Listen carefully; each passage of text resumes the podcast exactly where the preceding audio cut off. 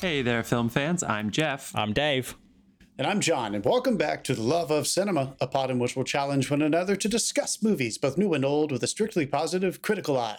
That's right. And to avoid lazy negativity, we're making this a little bit of a drinking game here. Hey yo. Yo. Anytime, anytime we say anything negative about this film, about each other, about anything at all, if we are negative, we play this sound, and that means we have to take a drink, and we hope you drink along with us. So, present your shots. You at home, pour yourselves a glass, grab a seat, and tune into our YouTube comments as we get eviscerated for being three guys talking about women talking again. I mean, you know, it's all fair play. It's art, ah. man. It's out there in the world. I'm excited to talk about this movie with you guys. To be honest, critic Critics' Choice Award winning movie. We are recording this after the Critics' Choice, and this one, what did it win? Does anybody have a guess what it won? Because I'm assuming you didn't look through the nominations and winners list like I did. Original screenplay. Uh, not original, but yes, it won adapted Not screenplay. original. best best Bond. It's- adapted screenplay. It's definitely adapted. What'd you say, Dave? Just buzz yourself, you fucking. yes, this is based on the novel by Miriam Toes. Tews. I'm sorry, I don't know how to pronounce that. Um, Yeah, Yes, it won Best um, Adapted Screenplay by writer director Sarah Polley, who you may know as an actress. She also directed a couple films. Her first direct, her first film that she directed was Away from Her in 2006, which I thought Julie Christie was going to win an Oscar for that year. Um, it was about an older couple with dementia. What a topic for a first-time director to take Yeah, just on. pick an easy starring- one. movie, Yeah. That movie has one of my favorite endings of all time. That movie is is so good. People should, if you enjoyed women talking, or if you're interested in Sarah Polley at all, I recommend watching that movie. It's it's a little heart wrenching, but it also has a lot of humor. Uh, it's there's a lot of humanity there, and that that ending is fucking amazing. It's great. Yeah. Um, well, just since we're talking about Sarah Polley really quick, she's Canadian and she starred in a lot of movies. She was the lead of Dawn of the Dead. She was in movies like Splice, and she actually, believe it or not, oh, she was Nabby Adams in John Adams Yeah, miniseries. She That's, I played know uh, we were gonna mention that for sure. Mr. Oh, Nobody. yeah. I think a lot of people like Yes, that movie. Saw with Jared streamed Leto. really well with Jared Leto. yeah, yeah. And Um, um, I've she never was seen Trigger, but that was her most she's recent one. actually she's actually like infamous for she was cast as Penny Lane in Almost Famous and had to Hmm. drop out Ah. due to scheduling conflicts from The Law of Enclosures, which was filming in her home country of Canada. So she was recast by Kate Hudson, who was of course nominated for an Oscar for that yeah. role. Great job, Kate. That was great. But yeah, that would have been a different So career. I'm glad we're talking about Sarah Polley now because I'm curious to see how much Hmm. she'll come up in our discussion of the film, which we will get into soon, people. But if you're new to our podcast, thank you so much for joining us. Oh, us. she was in she was in Slings and Arrows. Know, did you guys yes, ever watch? she was in the Oh, sli- she was in like was the, the third episode. season or something. I love Really it. Speak, you know who else was in Slings and Arrows? Rachel McAdams. Nice. Was it Ben Whishaw in that? Isn't he Richard? This wasn't he? Um, no, he wasn't. He wasn't. Forget I said that. Is the he's in the Hollow Crown? Yeah. Okay, Okay. okay, okay, yeah. He is in Okay, if you're new to our podcast, we're going to keep it spoiler free for a couple minutes. I actually think there's some context um, about what's in the novel specifically that isn't thrown up front in the movie um, that I think is useful if you haven't seen this movie and you're considering seeing it. I'm going to put off that context until right before our spoiler section. We do that sometimes where we give a little intro, we do our general, what'd you think, what'd you feel, spoiler free. And then when we segue into spoilers, I'll provide some more context, which you can take it or leave if you haven't seen the movie yet. Uh, because I knew nothing about this going in, and I thought same. that benefited me. Also, if you're new to the podcast, at the end of the episode, we will give you our recommendations in our final segment, What You've Been Watching. And we are going to get through some gripes of the week. So if you are just here for the movie, you can go ahead and scoot along, but it'll just be a couple minutes. But first, as always, we got to shout out our sponsors. So, John, why don't you take it from there? We have a beer sponsor. His name is Carlos Barrozo. He texted me the other day a little happy birthday message. Carlos, what's Oh. up? Thank you, buddy. He was better than me. Um, Sorry. Happy birthday. John. Hey, thanks, you guys. Uh, he has a handle on Instagram. You can find it in our show notes and our link tree, cbarrozo.beer. Give him a follow, some likes, some love. And the music you hear on this episode and every single episode is provided by the artist Dasein. That's Dasein, D A S E I N. You can find this music and all the other music that guy makes. It's available for free on the usual music platforms. Go there, follow, listen, subscribe, and please hit us up as well on all of our socials. You can find all that stuff in our social uh, links in our show notes and our link tree. Everything is there, right? Front of you. We're also on YouTube, folks. I know we already commented on it, but uh, these videos are available if you want to see us talking about these things. Um, I forget we're videoing ourselves all the time, so I probably look like a Oh, they- an Yeah. unkempt asshole for a good bit of it. But uh, I, they're there if you want to watch. Nice, Dave. Anything you want to say? Any news you wanna? Any news you want to get to? No, I know. we, I uh, know the uh, the Academy just had their VFX Bake Off this week, um, so that was a little, a little bit exciting. Yeah, they because they have the long list and they get like the ten companies on the long list to come in and basically run And through make their cupcakes. process of how they did it, and uh, in in front of a like with a panel and an audience and that sort of thing, and that's how they narrow it down to like the five that go on the list. So they haven't released the list yet, but yeah, the, the Bake Off is a like it's like VFX royalty. It's great. should do a reality show of that. Ding. I'm surprised they don't like. I'm surprised they don't like stream it somewhere obscure or something. Like Yeah, I don't there's a whole why. they- community of people Guys. that would be really interested in that. stream everything. but then then Top Gun Maverick would have uh-huh. to give away where the actual VFX shots are in the film, so they don't want the public There's- knowing that, that. that, that is true. Yeah, there is. It is a mm. magic show. It's kind of like magicians Oh, I got revealing you, their Dave. secrets. No, I feel you, man. Yeah. Well, anyway. But then everybody in the room tells their assistants, who tells their friends that they're drinking with, and then everybody will slowly find out. yeah. So, All right, should we moving on? Should we get in? Should we get into our gripes of the week so we Let's can get finally get to talking about women talking? All right, fellas, do either of you have a gripe that you need to get off your chest? John, John, you've been you have been delaying your gripe. You've been not griping the past few weeks. haven't Actually, that's been- not true. It's just us, just last week. Yeah, I don't think I've been uh, super frustrated by anything. Dave, if you have one, start, and I know I'll think of something while you're uh, All while you're going. Dave. I'm fucking mad. Okay. Oh wow! Start yeah, that coming timer. hot. I'm just just fucking start, mad. This is not yeah, a get it gripe. I'm fucking mad, dude. Um, little film called Terrifier Two this year that came out did really really well. Budget two hundred fifty thousand dollars, made ten million in the in the theaters. Um, Jesus the star of that, Lauren LaVera, who's on Twitter, I follow a few of the guys just to keep up with how it's going because I was like, this is like a little engine that could. It's great. I'm going to follow it. She has been literally fielding sexual harassment on Twitter all week. Like, she's had people commenting on her looks and complaining that she doesn't do enough nudity and uh, What, one- enough yeah, nudity? telling her she's she's you know not not the right body type for them anyway when they didn't get what they wanted and that sort of thing. And this is fucking appalling. And you know what? This is not Twitter. Everyone's like, oh, that's what Twitter's like. No, this is not Twitter. This is men. This is men doing this. For for instance, uh, at a strange man six six nine, you you pretty much know what you're getting with there. Um, Patrick's casket on Twitter, uh, and at James Jordan Free, whose Twitter feed on his this is a burner account, obviously, it was created in 2021. Is just nuts. Has a Bible quote at his header, and if you ever wanted an endless stream of MAGA retweets, that's the place to go. But they've spent Is this man a week. member of the cult of in women talking? Uh, there, there, there- but like there's a uh, I, I don't know, but like there's definitely some like anon references on the page, but it's it's like this is not Twitter. This is men, and men need to stop doing this. And I'm not saying this in defense of women because, quite frankly, Lauren's been doing quite fine defending herself all week. I'm saying this because it's disgusting. You know, you didn't. If you're a friend of someone who pulls this shit with women, just stop and listen. And if you see something going on, tell them it's not cool. Because if you just shut up, they're Yeah. going to keep doing it. Everyone needs to just step up and stop this bullshit. Stop turning a blind eye to it. Stop thinking it's okay. It's not okay. You're ruining people's fucking day. It's bullshit. Stop this behavior, men. yeah, Dave Yeah. calling out the actual handles too. And I went over. You oh yeah, fucking fuck those guys. Come at us half, if you want. half want. their, yeah, yeah, half I'm- their, like half their thing is anonymity. Well, now now everyone knows who you are. That's I I, mean- I know it, and I know what you mean, and I will completely respect and and observe what you said that it's not just Twitter, it's men, but Twitter and things like that do allow those kinds of men to hide pretty easily.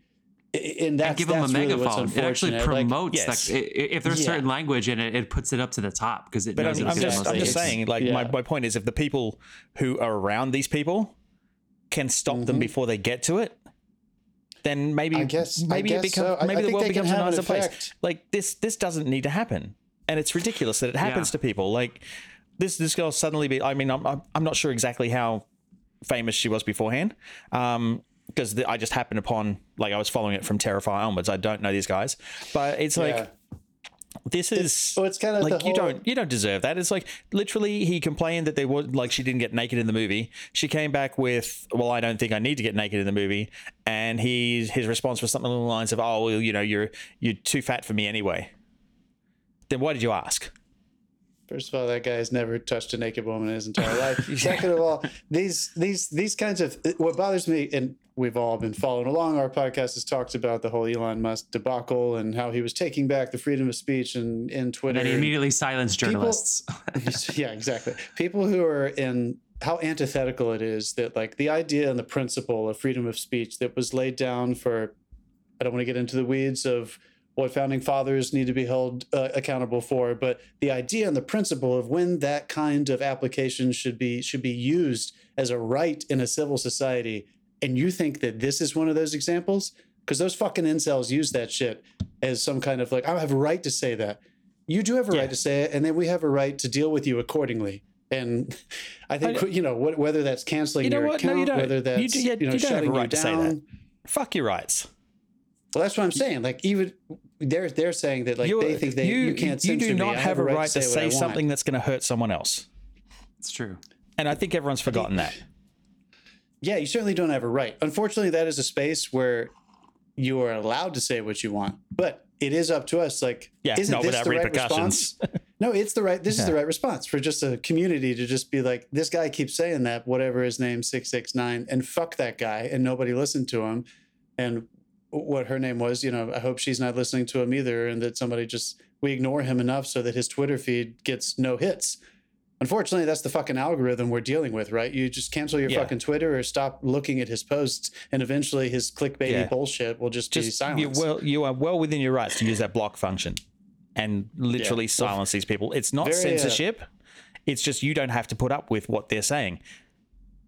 yeah, very apropos, Dave. I'm sure we're about to get into a lot of that kind of kind of discussion. I'm as so this, this movie mad. we're talking about today. So mad. Yeah, good man. Were you? I'm curious. Did that happen before you saw this movie, or was I this found kind it. Of in the I midst found of it on the train heading for the AMC. Yeah, Oh shit! You came in hot to what I came in hot. Good, perfect. Jeff, do you got anything? Yeah. yeah, go ahead. Hit it. Go. Hit it. I have another relevant one. Okay, guys, I think it's time for us to stop pretending like this country was founded on religious freedom. We need to stop. This country was not founded on religious freedom. This country was founded on certain people who wanted to be in secular societies, not secular, sorry, uh, theological. They wanted to live in theocracies. That's the word I'm looking for, and just their own theocracy. So if you're from the north, you had to be a um, yeah, the, the Puritan, their form of Protestantism. if you were a Quaker, Pilgrim. Yeah, yeah. no, if you were a yeah. Quaker, you couldn't. You no, Quakers was different. That's why they were all in Pennsylvania. I didn't know. I don't know if you know this. In Virginia, the Virginia colony, until 1776, you were not allowed to live in Virginia if you were not um, Anglican Protestant. so eh, the only reason that 1776 is important is because we pretended to get along with each other's religions to unify the colonies against the British. Because if we didn't, we all would have been. We're not. If you weren't, you couldn't live in Virginia. So it doesn't make any sense. So guys, we came here to discriminate. We came here to form our own religion and discriminate against everybody else. We literally did that on we, we we did not come for religious freedom. We came for the opposite of that. We just wanted it to be our religion. That's it. And that's why again the quakers were in pennsylvania. So i and this is also before muslims and, and the jews. So if you can imagine you can imagine. I don't think in the bible or sorry in the constitution they were sitting there going oh yeah and by the way on saturday we can take that off for our jewish friends and on friday we should make room for certain religions to pray. I do not think that's how this nation was was founded. So we had to we just have to be realistic about these conversations as we segue into talking about our film. Yeah, Me and Jeff And the, lighting up the uh, YouTube.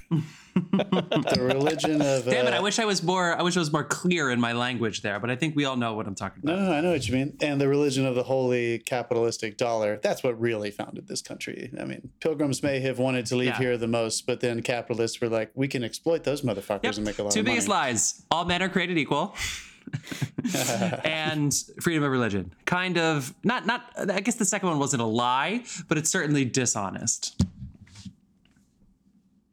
Yeah. Let's talk about women talking because That's it, it. No, no, no. I'm glad both of right. you are So uh, if- if griping anyone's- about both of if- these things because we, we, this is our drop in point on YouTube. If anyone has uh, skipped straight to this point, go back. Yeah. It's worth I didn't even it. mean to do that one, but Dave, you inspired me because yeah, it's fucking bullshit. Um, I have another Okay. gripe, actually, if we're just going to point all out right, let's some go. things. Let's Let me fucking rock. just- Last more. one. Let me uh, a little bit of levity, even though it's a serious subject. Why do white men who have taken the oath of presidency have such trouble putting top secret documents in the right places? I don't. I don't Yeah. understand. Put your fucking toys fuck is- away. what is happening? Yeah, how did is this a common thing? And now you know because of Trump's issue, now we're just like looking around and we're finding things places. Would this happen if you looked at every ex president or vice president's house? I, I don't know, um, but this has just been a, a really strange. Eye-opening thing. I don't think this would be news at all in another time if it wasn't for the Yeah. way he handled his situation. I mean, I, But, I want um, to say if I you're going also to don't feel super comfortable that it was just there were some top secret documents Yeah. locked in Biden's garage. But also, was, if, uh, if you're gonna if you're gonna throw stones, make sure your fucking house is in order. yeah, because then they found more later. Like he literally just discounted his entire argument. It's like Not his entire one, because he, he didn't Yeah. obstruct. He didn't obstruct justice. Also, it was a lot know, but, fewer. So like, it if- is. if you- it's it's hard to accidentally steal 160. if you're gonna take the high ground, it's you have to be miss 20. flawless with these people. Like if So if you yeah, I mean, can't- look, yeah. is it But is possible defense- that he did. Yeah, you know, he I- shouldn't have said that, but I want to be. I want to live in a world where people make mistakes. They're just. What is the great John um, in Jurassic Park? I do not blame people for their mistakes. I only ask that they pay for them. And I just, you know, just want to live in a world Capitalism. where the way you deal with those things is, is, you know, you're held accountable accordingly. And anyway, not to get too political, but they're they're handling it very differently, and somehow it's. Uh, See, we swing at both sides, still people. We are fair, open, and honest to those who deserve it. Are you ready Sure. to talk about fuck women Donald talking? Trump. Oh, yeah, God, yes, uh, please. Let's talk about women talking. Yeah. Written and directed by Sarah Polley, Okay, based was on the. I'm not drinking because I said fuck Donald Trump. okay, you, Dave. based on the 2018 this is based on the 2018 novel of the same name as we mentioned before the cast of this film we got one critics choice nomination but it really is a fantastic ensemble piece that is Holy shit. anchored Yeah. By rooney mara claire foy jessie buckley judith ivey and the lone male representative in this film, or at least the lone adult male, is The only one you see their face. Whishaw, Ben Whishaw. Um, this is produced by Don't a. forget about Will Bowes, the census bus driver, the census census- truck driver. Okay, cool. You're just looking at IMDb now and shouting people out. Yeah, uh, there are other people in this film as well. That is true. Uh, those are the names you probably know. And um, last but not least is Frances McDormand, who was a producer on this film, of course. Yeah. And I'm really happy that she chose the role that she chose because um, when I saw her, I was like, oh shit, Does she, fucking on. Did And she have like two lines? By surprise. yeah, yeah, exactly. It was mostly unspoken, her role. Yeah. Um, Brad Pitt also produced this with his company, and um, that the the nomination went to Jessie Buckley. No surprise to those of us who have seen it, based on just those kinds of things being drawn to the award show. But this is very much an ensemble Hmm. piece. Very curious to hear you two talk about that. Um, and I'll give you the pitch, but I'm leaving out one detail if you're looking at the IMDb pitch.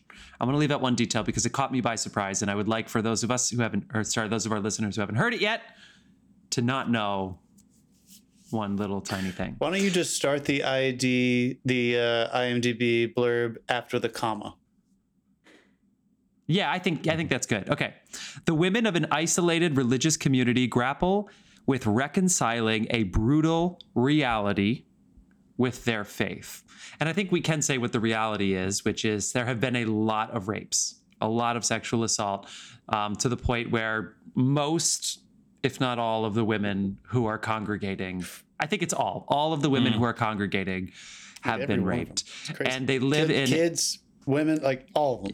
and that's the the inciting incident of this film, which is uh, we we can also say was a child was assaulted. I believe the child was three. and woke up. Oh no, no. The inciting uh, the inciting incident was the girl catching him Well, yes, yeah, yeah, for sure. because like because- because she, because she saw his face and realized they'd been lied to. Yes, so that the society has decided to tell women that the devil, ghosts, evil spirits were actually committing the violence, which has literally show the, the women are left bloody. Like they, they have they have scars to show from these Yeah, attacks. it's the commune Um, equivalent of well, what were you wearing? Uh, and because a kid found that it was a man, they arrested all of the men in this society and took them to jail. And they are going to post bail. They have two days, the women have two days before the men are going to post bail and return home. So they essentially have two days to decide what to do. I think that's a decent enough place to leave. Is that was that clear? Because I, I don't I thought it was only the the one guy that they caught that that she saw his face and ID'd him was taken to jail. The other ones went in to bail him out. I'm not sure now that you're bringing it up. I thought the Fuck, ones man. he named I'm- were yeah, also I'm- I'm- taken into. I'm, I'm pretty sure they only took three of them. Yeah, I'm pretty sure they only took like three of So them. he So where was are the- called. where are the this- rest of the men? person the rest of the men went to town to bail him out But then he comes back. to Just get more him, money. Yeah, which to- is, to- yeah. and he wasn't the He one comes back who to get was more money. accused. It wasn't Klaus. It was another person that is unnamed. It's it's always an unnamed person. To anybody who wonders if we edit this podcast, you got your answer. Yeah, there you go. Uh, a little. it, it, it doesn't really matter. I think that's kind matter. of That's- the that's observation that we should make is that these there's just enough information that's put together for you so you get an idea of how men and women interact in this community. And Hmm. there are literally two men who are represented in this community. I guess three in a way, but definitely two. Ben Whishaw, who was um, he is the teacher because he's considered kind of a failed man. He's a failed farmer, and he represents like this community's idea of something less than what they consider men. And he is a part of this uh, community of women uh, because he has been chosen to take the minutes because he's the school teacher, he's the most educated. And there is this archetypal abuser, one of the husbands in the community named Klaus. And those are really the only two men that we hear talked about this whole movie or not even talked to Ben Whishaw, talked about a little bit, talked about exclusively Klaus. And he kind of represents the men of the community. And just to clarify as well, they do establish that it's not just men who are doing the raping. It's young men and maybe even super young men that Yeah, we might are- call young, you know, old boys or young, very young men. So it's uh, it's rampant, it's extreme, and that's one of the most They are- interesting things about this. It's uh, taught. This They're vehicle. teaching the boys, and Hmm. they are excellent students. Also, one other clarifying point is they use nightshade to drug the women at night. So these are all planned attacks. Yeah, these are blackout Cosby style fucking. Th- there's a reason And why telling the these aren't women it didn't happening out in the happen. open. Yeah, exactly. These women are unconscious, apparently systemically. I guess it's happened for a long time. It's the same thing that they use to. I thought this was this was powerful. That they say it's the same thing that they use to knock out the cows whenever Yeah. they need to do. Oh yeah, that you know was some kind of medical things or or to put them down and stuff. So they're knocking these young women out. These old, young, everybody, children, women out. I mean, this this is based on them in the actual events loosely. is loosely based on actual events. Unfortunately, I think any any event that you can say that has taken any harm that has been put against women is at some point in history Yeah, a fucking true event. We can just count on that. yeah. This one was in Bolivia. It was a community in Bolivia. I, I believe in like 2009 or something. Yeah. Jesus fucking Christ! All right, let's. uh What did you guys think? What did you guys feel of women talking? Yeah, Dave, you came in hot. We were joking about it earlier, but seriously, came in hot to this movie, feeling already upset with men in general. How did this? How did this movie treat you coming into it with that kind of perspective? Um, I was like lulled in. I was I was so high up in AMC, like they had this right at the back, so like I just about needed oxygen to get to the theater. Um, because it's a fucking tall theater, man. And uh, you know, I sat down and it came in um as it does. Like it starts off with a, a narration telling you the story. I'm like, all right, cool. So this gives you everything you need to know. And then we settled into everyone in the barn where they're talking, and that's where the brunt of the movie happens. And I felt like this is it's in no by no means a blockbuster. It's by no means anything like that. But this is this is what theater is for. This movie. It's mm. you know you go you sit in the dark you see something that affects you, and in this case this one really did like enrage me because it was literally just them some some people and like it some people have had grown to accept it. Some people were angry that it was happening and they wanted it out. Some people wanted revenge. Like and that's those were the three arguments basically they were they were positing during the the thing the performances in this are phenomenal rooney mara i don't think ever misunderstands the assignment um did you notice um it had two of the leads of the dragon tattoo movies Uh, Rooney Mara and Claire Foy have both played Elizabeth in different dragon Oh, tattoo yeah, movies. Claire did. Yeah, yeah. Has she Um, really? I didn't know that. She was Yeah. in the the the um. Wouldn't I that be forget, a fun the prequel conversation? book, whatever whatever that other book was. Yeah. Uh, it was Girl in the Spider's Web. She Yeah. played it. Yeah. Um, yeah, I I enjoyed this. It's not going to make you feel good. I can tell you that. But I feel like it's something you should definitely watch. But not because, not just because of like the social commentary and like the situation that it discusses, but also because it's such a well-made film. The pacing is beautiful. The shots are beautiful. Like they alternate lenses between the wides and the inter- insides. It's yeah. I I enjoyed this. I wouldn't say I enjoyed this, but I was compelled by Yeah. it. John. Yeah, I think I'm. I think that's how I'll start by saying I don't really think it matters if you like or dislike this movie. It's effective in its messaging, and messaging is probably slighting what it does. Um, I think anyone who has had their ears open and reads newspapers or is on the internet at all, if you're alive for the past, you know, five or six years now, this conversation has been happening with your friends, with your family, on the internet, everywhere. So my favorite thing about this was that Sarah Polley chose to adapt a book that dealt with these these conversations and these issues with such an extreme scenario that it kind of forces it it allows the characters to still have a complicated conversation but with really hard rules. So it allowed them in one aspect I'm a passionate atheist and fuck all religion, but for the sake of this for the sake of this storytelling, I think that it actually allowed for you to to have some kind of hard context for why they had to see things in a certain way philosophically. And that actually ended up allowing someone like me who doesn't appreciate not because they don't know the situation they're in, but doesn't necessarily appreciate or resonate with the their justification for why they're using that philosophy. It allowed someone like me to still to still see figuratively, metaphorically, the points that she's trying to open you up to. I don't, you know, I, we can talk, and I'm sure we will talk about what we're supposed to take away from this. But um, initially, you know, I'm always a little icky when I sit down and watch religious movies, and when the conversation is just exclusively based on religious context. Um, but I felt like this did a good job of kind of transcending that by the end of it, so that it ended up being a much more interesting conversation because of those hard lines. And of course, the performances are wonderful. It is exactly what is in the title. This is a movie about women sitting around in a circle and talking about these issues. And that's pretty much it. So you need to actually sit down and know that it's kind of like 12 Angry Men. Like it is just people talking. You're not going to, there's no chase scene. Hmm. There's no Angry Men action is good, scene. yeah. It's, it's not about that. I will say the like the establishment that the men have left and they have two days adds a really good ticking clock, like tense element. I thought I thought does- they were coming back does- in two yeah, days, and I thought that's why they had to act, and that's why they were able to take all the horses and carriages without anybody noticing. Because I thought that It they does, although- although, I'm not, if I'm I'm being not, I just I could be wrong. I didn't. I didn't. I, I know what you mean, Dave, and I think I I appreciate that. The filmmaking doesn't have an enormous sense of tension or urgency. I think it is really about these people having this conversation hmm. at that time in their lives more than it is about the ticking clock.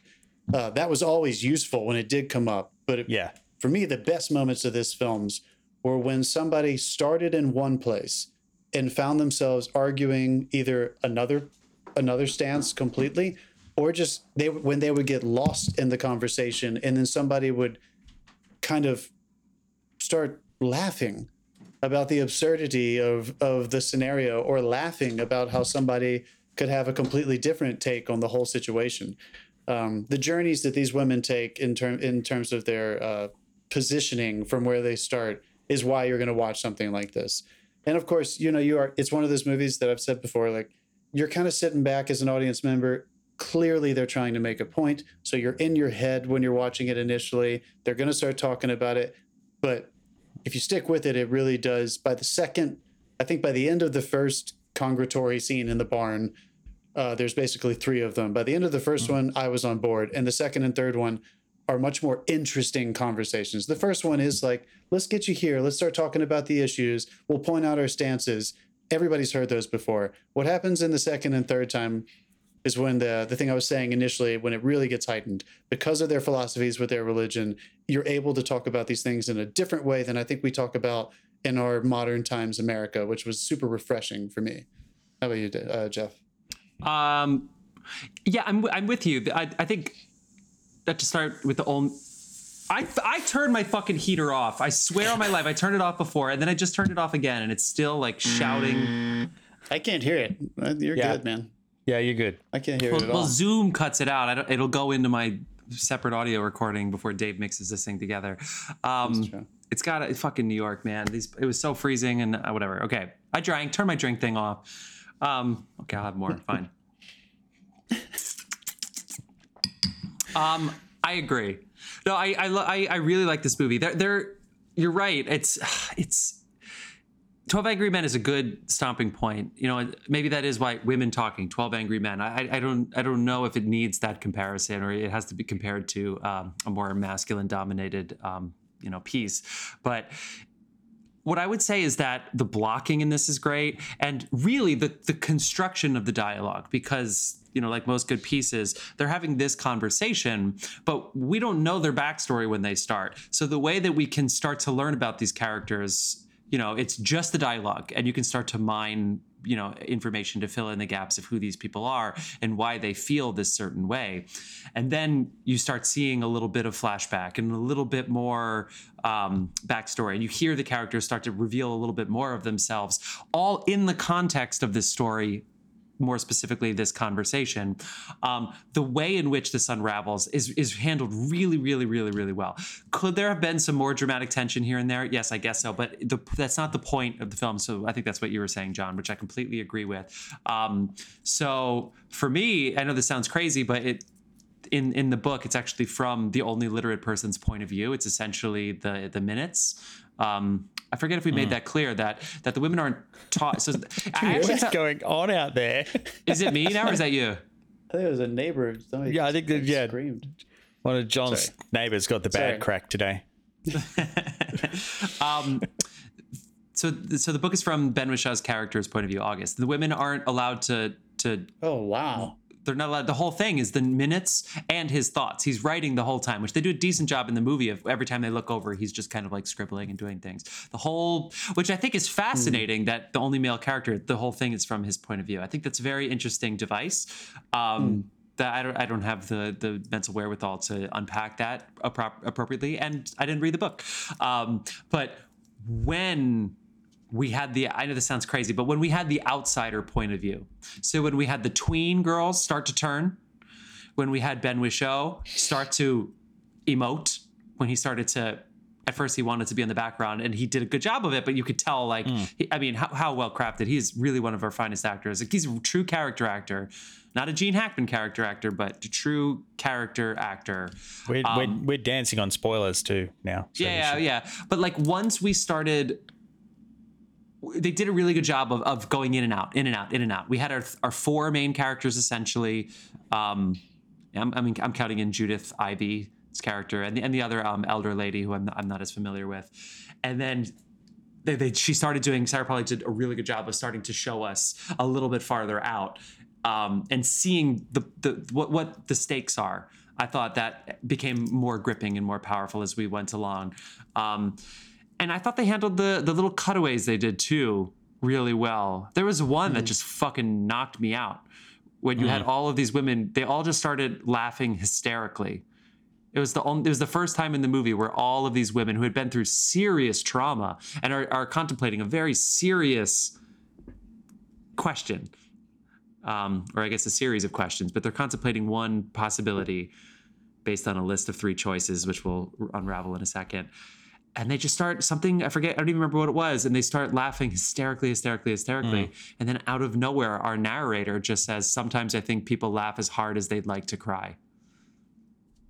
Yeah. Out of nowhere, they just fucking dumped that on us. And then they went into this little section where it started to come back down and we started the kids running around and such. And hmm. when we All right. have liberated ourselves, we will have to ask who we are. The fact that they're sitting there and they have to not just contemplate what to do, but also who are we? Are we the kind of people who leave? If we, etc. So I know we're I'm dancing on spoilers, but Yes, you are. these lines were very profound and they were very earned and they were very simple. And, and I think women talking is such a good title because you can literally put any adjective after it and it works. Women talking fast, women talking slow, women talking profound, women talking um, aggressively, women talking sweetly, women talking angrily, women talking kindly. Every single adjective works after that initial title. And I saw this in subtitles because that was the only time that I could go. And it would say women speaking indiscernibly, women singing, women. And so it was really fun to watch that as well. And I got the gush alarm. So thank you for playing me off. I will shut the fuck up. All right, Yeah, so we're gonna we're uh, gonna move into spoilers, so we can just open this up and not have to dance around certain things. Yeah. So Nice. we're gonna turn on the spoilers. Uh, yeah, go and go and see this. Get I know- hold of it. I know you just came off my section, but can I tell you a little bit more about what's in the book and where this is coming from? Would would that be helpful? After after I hit the spoiler Sure. button. Yeah, Yeah. go ahead. Okay. yeah. Okay, so yes, Bolivia is where this um, the actual events took place between 2005 and 2009. 130 women claim to have been raped, um, and they were using an animal anesthetic, as you mentioned. This is a Mennonite society, so it probably looks and feels like the puritanical things we've seen in New England or Pennsylvania, of course. Um, there are believed to be 30,000 to 40,000 Mennonites in Bolivia right now. So we can imagine that this kind of stuff is still happening. Um, many speak Low German and do not speak Spanish or any other native language. They shun technology, etc. 150 women testified during the trial, and they claimed that hundreds of more were being silenced, and the men were ultimately sentenced to 25 years in prison. So I guess that is ultimately a good thing. But I should also Hmm. say it was good to go in. I had no fucking idea this was set in 2010 until they said the census thing was coming Yeah, around. right? I was like, what? I, I just thought it was set in the old times, but they were talking like now to make it a little bit They, timeless. they, they pulled a Shyamalan on us. I had no idea. So, and because it's funny that these women can't read or write, but they were speaking as if they could be standing in a pulpit. And I thought that was a very interesting choice. That that yeah, that kind of um, on occasion I noticed that, and I was like, if you have no access to education, how do how do they learn some of the words they're using in the context of those words, like through overhearing conversation or what? And that brought me out of it for a second. I wonder Yeah. if um, if all of the words were in the Bible, and because they're only taught the Bible orally, and so Yeah. I imagine I wonder if they only used language that was found in the Bible. I wonder if that was an assignment for a writing assistant or something. Anyway, where should we More than head anything, now? I think I think that's supposed to be. It's kind of what I was talking about. That th- th- this issue has existed forever, and Mm-hmm. it exists in all societies. and it does now.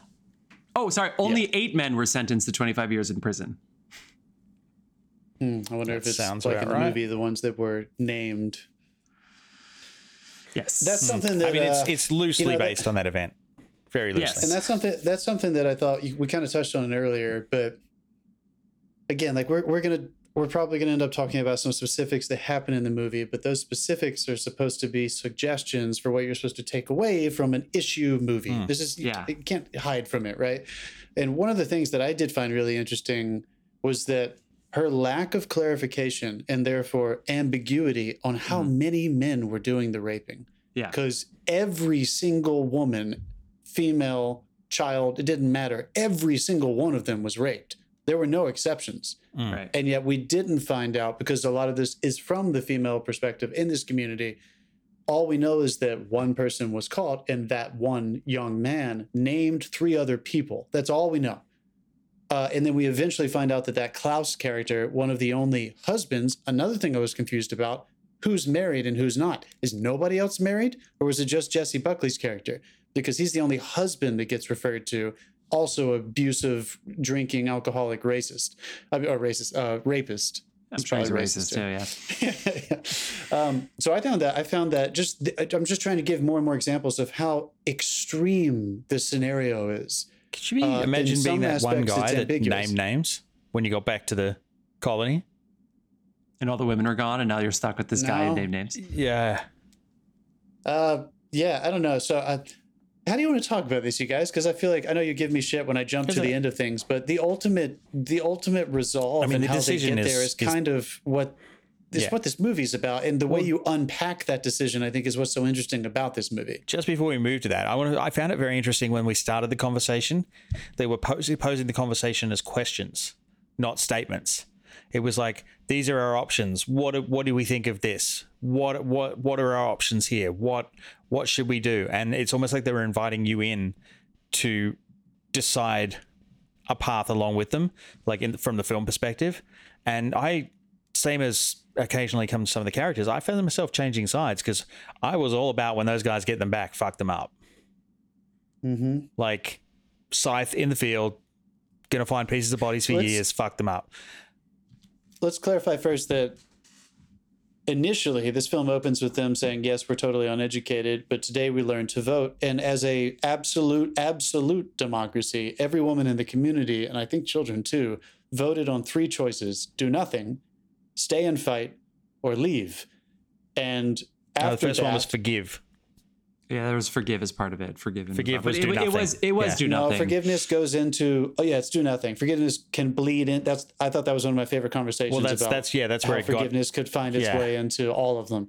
that. That Um, happened so later. Do nothing, stay and fight, or leave. And then after that, because there were there was a tie between st- uh, stay and fight and leave, there was a representative democracy that was appointed by three basically three families of women, and initially, um, in that first conversation, Frances McDormand is the matriarch of the family that wanted to do nothing.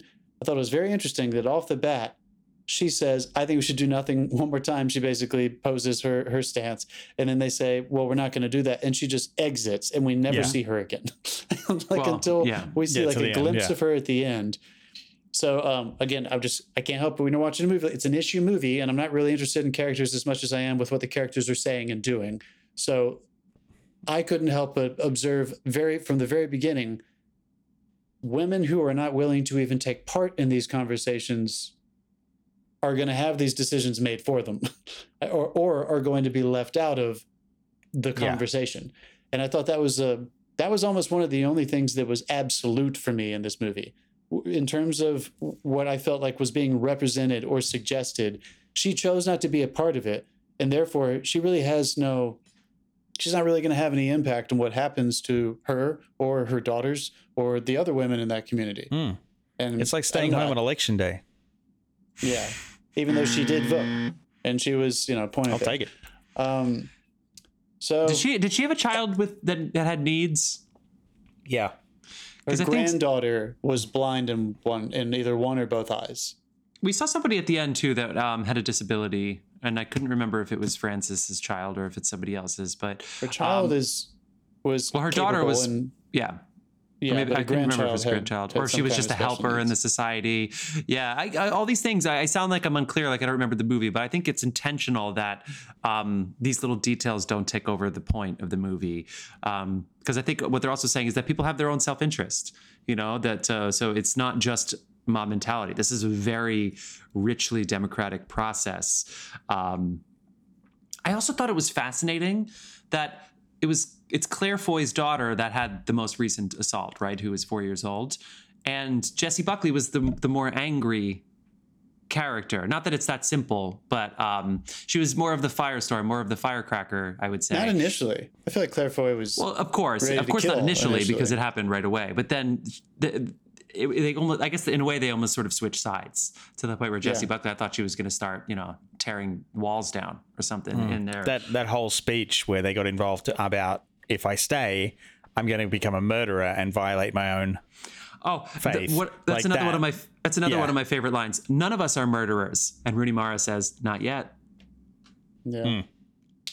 Oh, all right i don't I, I don't if you guys want to start it off differently i think but i don't know how to Go ahead. talk about Go. this movie Go. Go without the talking about the decision so Yeah. they eventually decide to leave.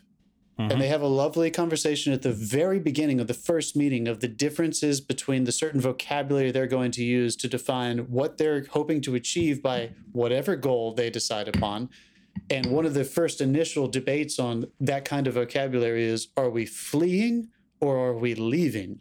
And on the ballot, That's the initial yeah. ballot, it was leaving. And they have a kind of get into one of their first arguments over there's a difference between running away, fleeing, and choosing of your own agency for the right reasons, and that's relative to you and your goals, for why you're that makes more sense for you to continue living the life you want. And for them, that was completely relative to their religious or their relationship with their faith, with God, and their community of women that they were trying to, you know, protect. So hmm. At the end of this at the end of this movie, they come to the decision that they should leave. And I uh so I'm ready to just ask you guys like what we thought about that because I was talking about I wanted to go see this with my girlfriend and Elizabeth and I were talking on the way home and of course, you know, all the we went in and out of a bunch of different conversations, but I feel like the overarching thing that was the most relevant to me was that this ultimate statement from this director who's making an issue movie is that these women choose to exit the community they're in. So Yeah. that left me with two enormous thoughts in my head. And the questions are wonderful. I'm not saying I have any hard answers here. One, was she saying that figuratively or metaphorically, because most of us don't live in an insulated religious community, that we are or the answer is to leave the current society, whether that's just culturally, no longer choose to subscribe to the way it was, or you know, I, I think we are living in that world since since Me Too. I feel like we are choosing and seeing, especially young men. It's so obvious in their that generation that's below Gen Gen Z to just see that these kids are being raised differently. Hmm. It's not cool to to watch, you know, the kinds of movies and TV and the way we were cultured and nurtured to think that these cer- certain things that aren't fucking mass rape but are subtle things are no longer even accepted. We are calling them out appropriately. So, one, is it figuratively, metaphorically leave? And two, was she using this extreme society as a vehicle to talk about the fact that this may not be objective to all society? That it, the way we deal, we women, the way we support as allies for females and in our communities, is it subjective from society to society? Was this whole conversation? I, I kept thinking when I was watching this movie, they are deciding their own fate in this own little community. They're not talking about women everywhere. Yeah, no. They're talking about them. and Yeah, I, so and I, those are the two Well, it's- biggest things I walked away with. It's like the first rule of if you guys yeah. agreed or It's like the first rule of first aid. It's like you turn up, you assess for threats to yourself, protect yourself first. And I feel like this was a case of we've been in this for so long, we know it's not going to stop. It's a cycle that's been continuing. The only decision that they were able to come to was to take themselves out of the situation. And they chose to take themselves out of the situation so this stopped happening to them because they knew that no one could help them they all they could do was help themselves by taking themselves away. Sometimes that is the only answer. It's like if something is happening, the only thing you can do eventually is find the strength to take yourself out of that and go. This, is, this isn't just an exodus, though. It is about a rebirth, which, of course, yeah. takes place. It's after also a the really film. great revenge too, because none of those guys can fucking cook or anything. They they they said they, They wouldn't know how to take care of themselves. Yeah. like a, a day or two. Yeah. and she was like, Yeah. "They can't live without us." Yeah, certainly not after a day or two. She gave us two days. them. That's really great. Um, That's so but yeah, it's so even though, and this is another thing about the the words that they're using. This isn't just fleeing. This isn't just leaving, which that's what it is in this film. It's leaving the society, but it is the chance to plant a new seed in an, another society. And I actually think that Ben Whishaw conversation, the first time he really gives them a full like assessment, some new information for them to ponder is when they're debating whether or not 13 and 14 year old boys are safe to travel with them or whether it's too late. Um, they're like 11 and 12 seems to be safe, but where is the cutoff? Which is, you know, of course, puberty. And and he said, no, it's fine. You just have to. It, it, it is dangerous, and they're going to have to. We're all, you know, we're going to have to be monitored, and we're going to have to be. But when we go to our new place in our new society, we are going to have to essentially be extra careful that they can flex these muscles, not in that way, of course, but that they can they because a lot of this takes place outdoors for the not the, the conversation which takes place in the barn, but the way the kids are raised is outside, which I actually which is a good thing. You know, it's it's just kids playing in the field is not the problem, right? And so it's like how do we explain to kids when they start realizing they're stronger, when they start realizing that they have these emotions, how do we train them not necessarily to contain them, but to to understand, to have, oh my god, I just heard something fucking awesome today. I I know I didn't finish my thought, but it was like we need to learn so that we can understand our thoughts. Some people think that reading and and educating ourselves is actually removing thoughts from our the way we view ourselves in our life and our existence. But actually, we need words, we need books, we need reading, we need facts and information to help us make sense of what already exists, what is going to happen. Now, of course, that's a longer conversation that could a million dissertations could contradict each other on. Basis of education. I mean, that's the whole. Is it? Teaching you how to think. I, I went to teachers college. I'm telling you, there is no simple answer to what is education. In fact, we've many many days we have spent citing philosophers reading books by, by educational founders and there is no simple answer of what is the purpose of education but one thing we do know is that it works and it can work good better best but it does work always and so when you go to your new society in this film start anew? What are the founding principles? And back to what I said before who are we? Plant that hmm. seed first. And I think that's why this was really powerful for me at the end. Is not just that they left, but the hope that they can discover who they Yeah. actually are and I start mean, from there. to shift it to a completely different scenario, like we just had the Great Resignation, where Yeah, sort everyone, of. all yeah, well, you know, whatever, whatever they want to call it, but everyone suddenly decided that the working conditions they were stuck in sucked, and they didn't want to do it anymore. So they took themselves out of the situation and found something, went somewhere else. It's it's that that sort of mentality. It's like uh, like because I know like you get stuck in corporate America, it's like it's literally the lyrics to nine to five, dude. Like the boss is literally stepping on you to keep you down so that he can get ahead. And so a lot of people Nice, chose to take themselves out. Yeah, I threw Yeah, I Dolly mean, in there. It's that's yeah, that's no, that's what I was saying. Like, there's what would be the version of this in most people's reality? A shift in the zeitgeist, a shift in the way you're not going to physically pack up and get in your buggy and go God knows where using celestial navigation the way they do in this movie. It's much more physical and, I, I and did it. tangible for them. Well, I mean, the plane had it, but I, yeah, Australia was still Western culture. You know what I mean? yeah. Uh, Jeff, to, to what you were saying, I feel like to tie it back to one thing I found super powerful was at the very beginning, the narrator points out that in the midst of generations of this this sexual abuse, there's such an intense sexual repression Yeah. that the women they never talk about the men, but I do want to talk about that eventually. Um, Let's women get, didn't even have the it. vocabulary and the language to discuss what was happening to them. So, in one aspect, there was this weird dichotomy where the tale is old as time. We have this group of women who are in this community, which was representing something that doesn't necessarily reflect a modern, a modern perspective. But the issue is just as real, and the urgency and need to talk about it and make a decision is still just as relevant uh, that dichotomy between that and the tools they have to understand how to deal with it, uh, they're limited. I, Dave, I do agree with you that these women were very eloquent despite being illiterate. That what I mean, there are there know are if that's a several ways they could have. Yeah, there are several ways that could have Yeah. come about. So I'm not going to let that ruin anything. Yeah, for me. we don't need to get in the weeds Yeah. there, but I really enjoyed that dichotomy, and I also just thought it was. Um, I also wondered, if, and I'm just going to open it up because I, I don't have answers, and I just wondered if you also felt this question, you know, stirring after you walked away, what the commentary was on sexual repression. Again, in this extreme society, those those boys were probably also those men and boys were also probably super sexually repressed. I don't know if Mhm. they're they have education. The boys do go to school, but I bet they're not talking about fucking. I bet they're not talking about family life and family planning and sex education. So I You also don't thought think? it was I don't think they mention that in the Bible. They don't talk about um, Yeah, family exactly. planning, ovulation No, cycles. certainly not pleasant Yeah, ones. There are a lot of, there's a lot of rape in the Bible, so maybe that is where they fucking Plowing got it from. was as close one as more, they got. One more point for atheists over here, but uh, yeah, sure. Well, I buzz Dave, but sure, John, you could drink. 'cause Yeah, Dave, drink made, too. Dave made a plowing joke.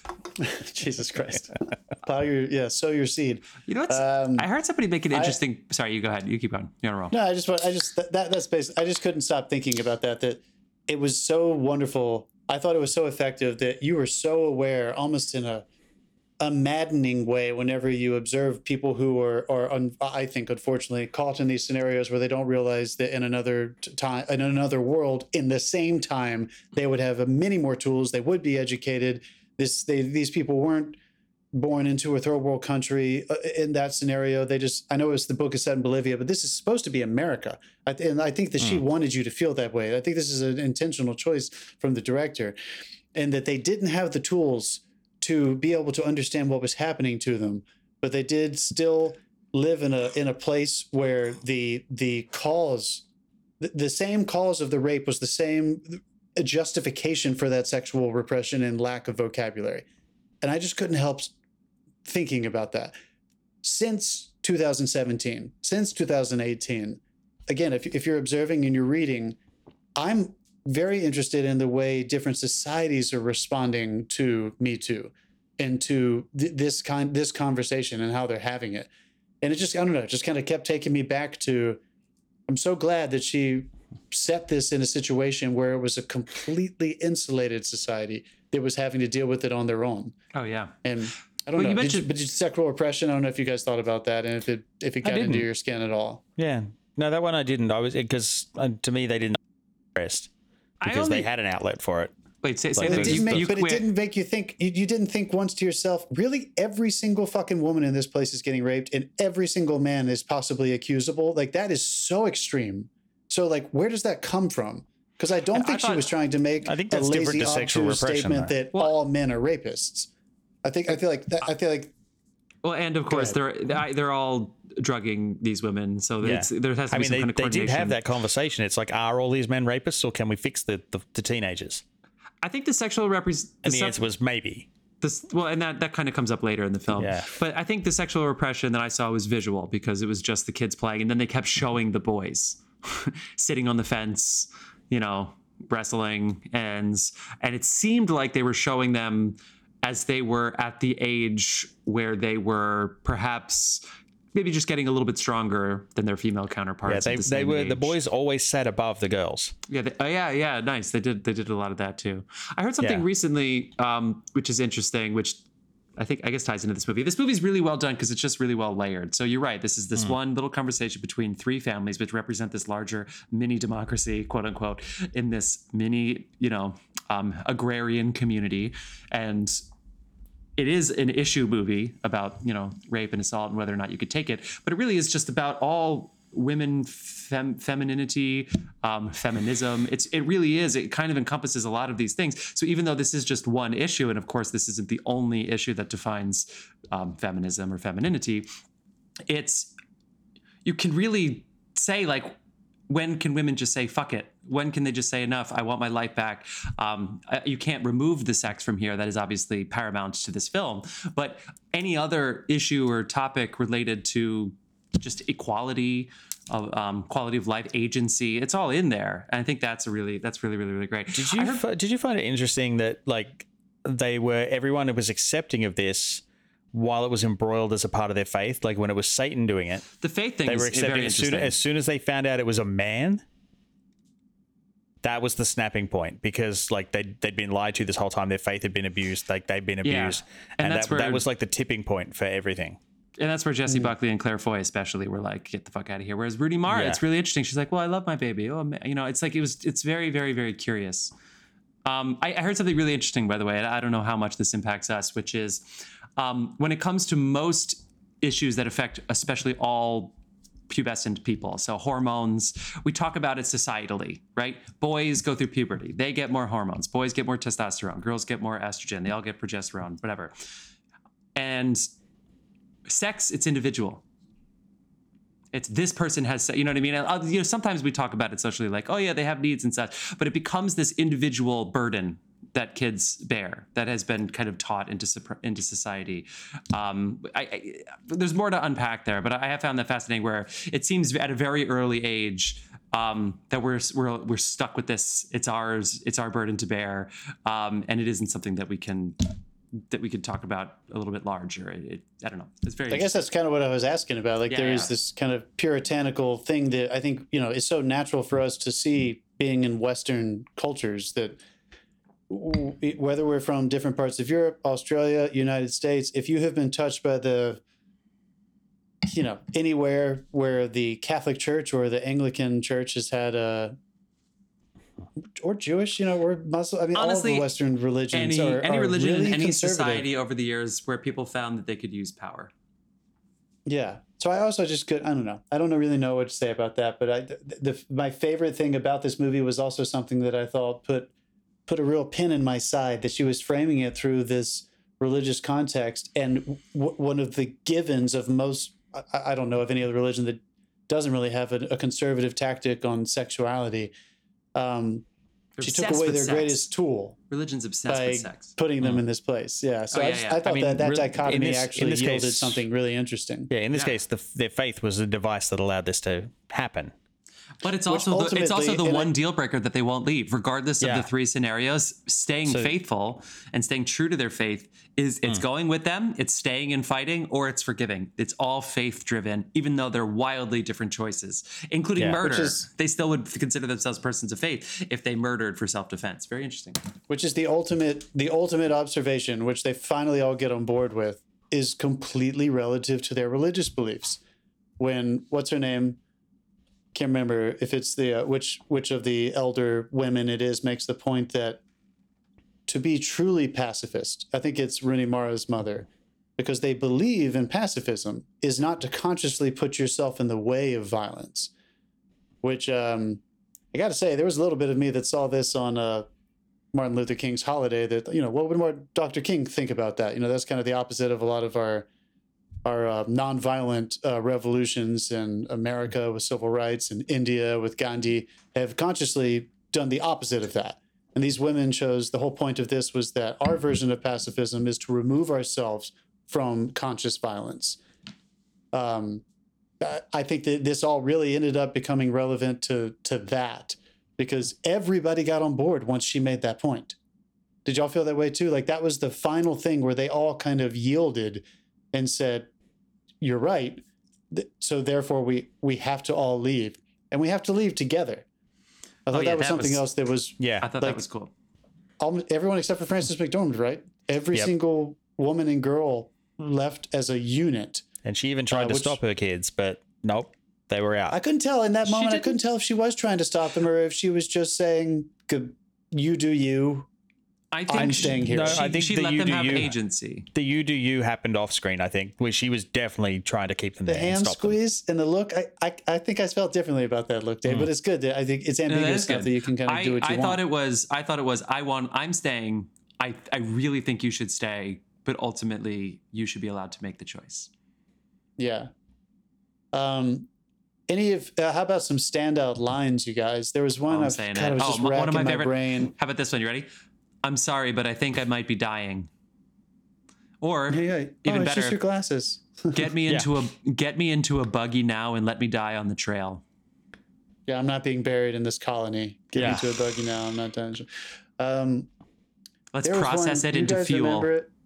How about that? Let's guys process it into fuel. Their conversation. That was cool. Yeah, yeah. When They also didn't say the word shut up, that rapist for 45 minutes. I thought that was fascinating. They didn't. They didn't talk. They I didn't was say even assault surprised or they rape. had the word. Is the word rape in the Bible? Because I was surprised they even used that word. Um, Not sure. the uh, Uh, The boys Yeah. have been Anyway. excellent students is another one, and they talked Yeah. about that. Yeah. even more powerful than that, though, was when Jessie Buckley realized the boys are not the only ones who have been Yep. excellent students. That was When a she moment realized, for me, Yeah. I am allowing myself to be. That monologue was fantastic. Yeah. Um, one of my favorite lines was when Rooney arrives at the line. Was it Rooney or her mother who says we sometimes confuse forgiveness for for permission? Yep. And I thought that was like, oh fuck, Uh, Yep. that was a good one. There was another one that Rooney said at the beginning about she was making an observation on being sorry, and I can't remember. It was something about how you feel sorry for yourself, but I don't know if you guys remember that one. But in a in a midst of a that one of so much sprawling conversations, I know. Um, I really enjoyed the um, the uh, Jessie Buckley's mother's her parables about her horses. For a while, they were just used for kind of some levity, but clearly there was a point there. But the women Yeah. didn't super take them seriously.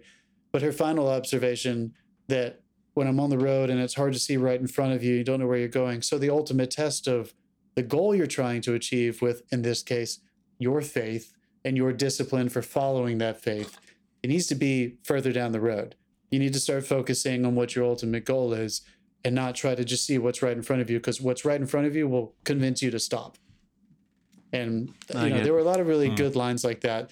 So honestly, I'm not going to just ultimately praise this movie. There, it's not a criticism, but you can't. I could not get out of my head when I was watching this because you're just I, you're kind of waiting for them to make amazing points, there are enough moments in this movie for you to be like, shit, that's a good point. Shit, that's a good way of looking at it. Shit, that was a really great monologue that will get you from A to B to C to D. Because I, I, Dude, don't I, I- I I- just think that's important to I'd say. I think already- most people are going to watch this streaming. And yeah, see, I, I got Yeah. there early enough to movie. finish my peanut M and M's before the movie started, so I just sat back and let all that wash over me. It was great. yeah. I didn't get in my head too much. I just let the story flow. It really flows Here's well. a question for you guys: Who do you think she made this movie for? Who was her audience? All women, every single one, but in men too. I think I she, I think it's everyone. Yeah, I, Wait, Yeah, did li- she she made it for the men? What do you think? Elizabeth, I don't know. Elizabeth and I had a conversation after this, and I love asking a lot of my, you know, female friends, not putting them on the spot, but I'm just, we're all just trying to listen and, and watch and do as much as we can. I asked that question, and she said a response, and I've had a, other friends who have said similar responses in conversations like this. That you know, a lot of women already, already know, already feel these ways, and it's not necessarily that all women feel the exact same, but that I don't know. Ultimately, I think she made it this for barn herself. conversation. Well, this barn conversation probably has been happening in certain ways since the beginning of time. I can't remember. I feel like an asshole, but one of the very first books written by a feminist author, post uh, first wave feminist author in the '50s in America is called the conver- or it's called something like the thing you're not supposed to talk about or the silent conversation. It's Hmm. about it's about what women are discussing behind the scenes. But what's Dude. interesting to me about is that this kind of showed me that maybe the the dangerous assumption is that women think that all women feel the same way about it. And that there's actually the application, the tactics of what they're going to do to achieve their goals may be very different. And I'm not saying that in like a I, I know the answer, but I just have a very strong feeling that the average man is not going to press play when this drops on Prime or HBO. Yeah, it's too bad, but it's true. no, that's that's And I- true. and I also just don't know if she thought to herself, every woman is, you know, a lot of women are going to eat this up. Like, I don't know. You just, you, you- when you're making movies, you have to think, who's my audience? I Why mean, am this- I making it? Who am I selling this will this definitely to? be a I tester, though, for the- her answer. Like this will be a tester for the Tinder date follow up. Oh, Jesus Christ. Almighty. Can you imagine yeah. Oh, we're gonna watch this tonight. dating for the first time? Oh my God. Trying to do that. Yeah, that would be, Well, like, that would be rough. it's funny you said that conversation's been happening through history because you know what? The second that Mars colony is ready, I have a funny feeling this fucking conversation is going to happen again. Fucking Mars, stay the fuck away from Mars. In fact, this isn't one of my gripes, but I, it's it's it was on my potential list, which is stop telling me whether or not Mars had water. Tell me how they fucked it up. Stop saying, "Oh yeah, oh my god, it had water. Oh my god, it had water." Okay, what happened to it? What happened to the water? I don't give a shit if there's, there was water. There, yeah, there was water there. We know. We know. Uh, Find proof. Tell me what happened to it. What happened Ask to the- Arizona, what dude. happened to They're, the- they're the, Dude, there's the no model for Mars right It now. evaporated. That's, what- There's that's no what I'm fucking saying. atmosphere. There's no what ozone. that's what I do you meant. What happened to the atmosphere? What A happened to suburb, the in, a suburb in? Arizona literally, literally had their water turned off this weekend. All right, I guess we're winding this conversation down about uh, women talking. Thank you so much for listening all the way through to the end. We're going to wrap it up like we always do with a quick round of what you've been watching, where we give you our recommendations of the week. Dave, we'd like to start with you. Let's get right into it. What have you been watching? Bring it. I wrapped up uh, the Disney show Willow, which is the follow up to the film Willow. Yeah. Which anybody who listens to a movie podcast should know what Willow is. Mm-hmm. Um, look, this the show started off slow, and I was like, I don't know if I'm going to get into this. Fucking grab me right right to the end, and I'm I'm hanging for season two now. Like it gets so much better as it goes along. Um, I caught, of course, being an avid gamer, the HBO Max premiere of Last of Us. Um, I'm happy to report that is incredibly faithful. Um, Just one takes episode its so far, right? It's an hour and 20 minute episode. Great. Yeah, it's a, it's a movie length opening of the show, and they needed it because there's a lot to get through at the beginning before you settle Dave, was into that like you? the plot. Was were you the one who texted us and said it has like what, some crazy high rating on some Yeah, it's 100, was 100 percent on Rotten Tomatoes before it launched, from just from I rev- wanna- reviewers. It I'm gonna record. watch it, but is it another zombie show? No, it's something else. Okay, thank you. And Alright, the, the opening, Okay. it's it's yeah, the opening of the thing explains what it is uh, in an interview that happens in the, in 1960. The movie takes place in like 2023. Okay. So yeah, and it's But it's a It's- disaster yeah. movie, or it's um an it is apocalypse definitely movie. it is an apocalypse movie. Um, but it's it's a really interesting It's a twist. show, right? And yeah, it's a show. Yeah. Okay. Sorry, uh, but yeah, it's based on the game. The game had phenomenal writing, and it's nice to know that had, that has translated really well into the series. So, Dude. a lot, th- again, going back to what my gripe at the start of the episode, a lot of uh, I want to use the word fucking incels have been griping that Use it. Use The, it. Call those uh, fucking assholes out. yeah, th- they've been griping that uh, Ellie's not hot. She doesn't look like the girl in the thing, and it, it's like you've just, the, the girl in the thing is 14 years old. Fucking calm down, dude. You just fetishized a 14 no- 14 year old This game is, for all, character. this is for all those fuckers. yeah, yeah. Ellie's Um, not so, yeah. hot. She's No. supposed to be 14. yeah. I like, Like- the actress who plays Jade in the show. Um, she's been in 11 projects, and all of them you've heard of. And we, uh, me and Therese sat down and watched The Black Phone the other night in the dark. Nice. And I happily remembered where all the stabs were, so I didn't like Are you fall going off to the keep that couch. as your number four movie of the year last year? It's still good. Dude, that scene, that scene where he's beating the beating his kid, like still like fucks you up. Yeah, yeah, of course Yeah. it should. She's I hope so. both of them are phenomenal in that scene. Yeah. Um, sorry not to riff back, but just very quickly, when you made that comment about the fucking incels, I just wanted to to say one last time that I thought that the sexual repression from the community and what we're dealing with now, those your opening with these Twitter fucking assholes, the opposite of sexual oppression and this access to endless amounts of yeah. pornography. Well, I, it- I, I well, thought it that is, was really interesting. But there's different kinds of sexual repression. I know, I know. You're totally right. And I, I just thought that she made me think about that without her ever having to say anything about the modern man and their access to internet porn and shit.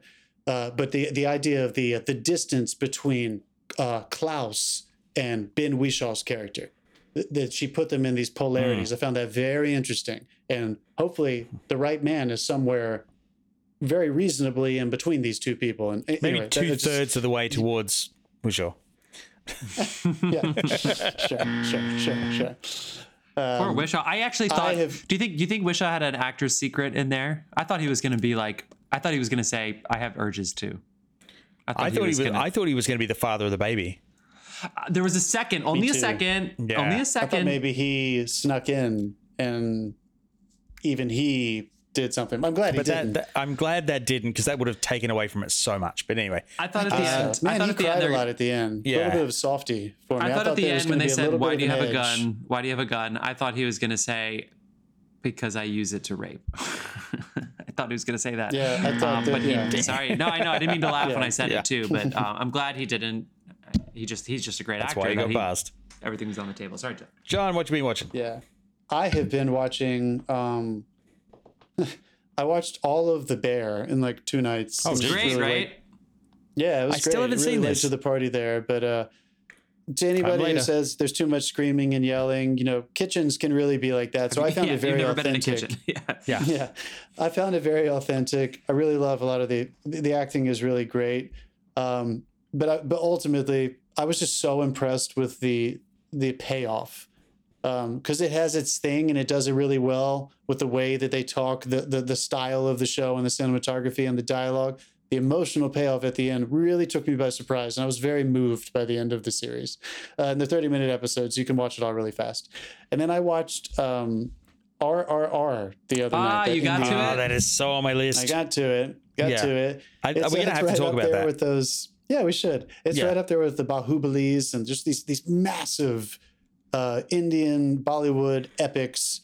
Um, t- tons and tons of violence and, and Dude, the uh, scene slow with the- the- motion camera and yeah, the dancing and the scene with the animals in the truck. Uh, you should see the VFX breakdown for that. It's amazing. there's a lot of there's a lot of VFX and there's so much VFX that it kind of feels like you're watching a, a video game for for a good part of it, which is always a little frustrating for me. But ultimately, it did deliver. You kind of what Bollywood still gets away with that we don't get away with here is artifice. Like the comment I just made about the special effects, they get away with it there because it is supposed to be over the top. There is Yeah. this inherent theatricality to it that is so embedded in their musicals, that they're musicals Yeah. that they can just do these things and say ridiculous lines and show ridiculous things and everybody's super strong or super sexy or super romantic or whatever it is um, it's fun if you're into that kind of movie i think you're going to enjoy this one so i had a good watch there um, yeah that's it what about you jeff Um, I, I feel like I'm, I'm in between. I feel like I have a couple series that I started that I got to get finished with. Uh, season two of Slow Horses, I'm really liking where it's headed. I've seen three or four out of the six, and Gary Oldman is he plays this great like drunk. Pretends like nothing's an issue, or at least it comes across like nothing's an Oh, issue. that's, that's different. Usually Gary Oldman sucks. No, I'm kidding. Like, Yeah, the opposite. Whatever the opposite of that is. Um, is Gary but in Oldman. this in this season, I feel like they're testing him a little bit more in a really good way. It's different and good. I- I'm happy with it. I started Pachinko. I was at a friend's house and um, it's his birthday, and this just won the Critics' Choice Award for uh, best uh, TV series not in the English language, uh, and it was really gripping. There was some really good. There's multi generational stuff going on. There's like 1915 to 1920, and then 1980s, and I think there's another something. It's it's honestly it was similar to Women Talking About. I was like, I don't know where I am. I'm missing some details, but I know this is great. um, so I'm curious. I have to keep listening with that. It does have subtitles though for a TV show that's a lot to take on. So it's like one episode a night, but I'm doing well with that.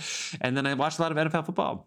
I did. It's uh I'm really mad at the NFL for making this weekend into fucking six games. I think they did that last we last year too, but six games is all at different times is really annoying. But um Guys, I a wanted to ask you- that One. wasn't annoying. I don't care. Okay. I wanted to ask you because I also watched. Uh, I also finally watched over this past week. I watched the Golden Globes at one point, and um, what do you guys think about the Fabelmans? Just best director, best best picture. I think that's going to be the highlight of its award season, but it'll be nominated Yeah, for stuff. best and award season budget. Like, Best Yeah. season. yeah, I it mean, was still like- really touching. We all we really really we all really enjoyed that movie, and it was really cool getting to see Steven up on stage, maybe one last time for everybody really paying homage to him. It felt very positive. that was cool. Everybody Um, thanking him in their speeches. Yeah, I mean, like you know, you know, not like a weird kiss the ring kind of thing, but it felt Right. very genuine. So I was really happy for him, but I was a even little the guys, even like when the guy from Everything Everywhere All at Once won. One, yeah. Oh, that yeah, was he great. he thanks Spielberg Steven gave his well, Spielberg. Gave him his first two movies. yeah, Yeah, and uh, uh, uh, Ryan Murphy when he called him out and said, you know, Steven Spielberg greenlit my first screenplay.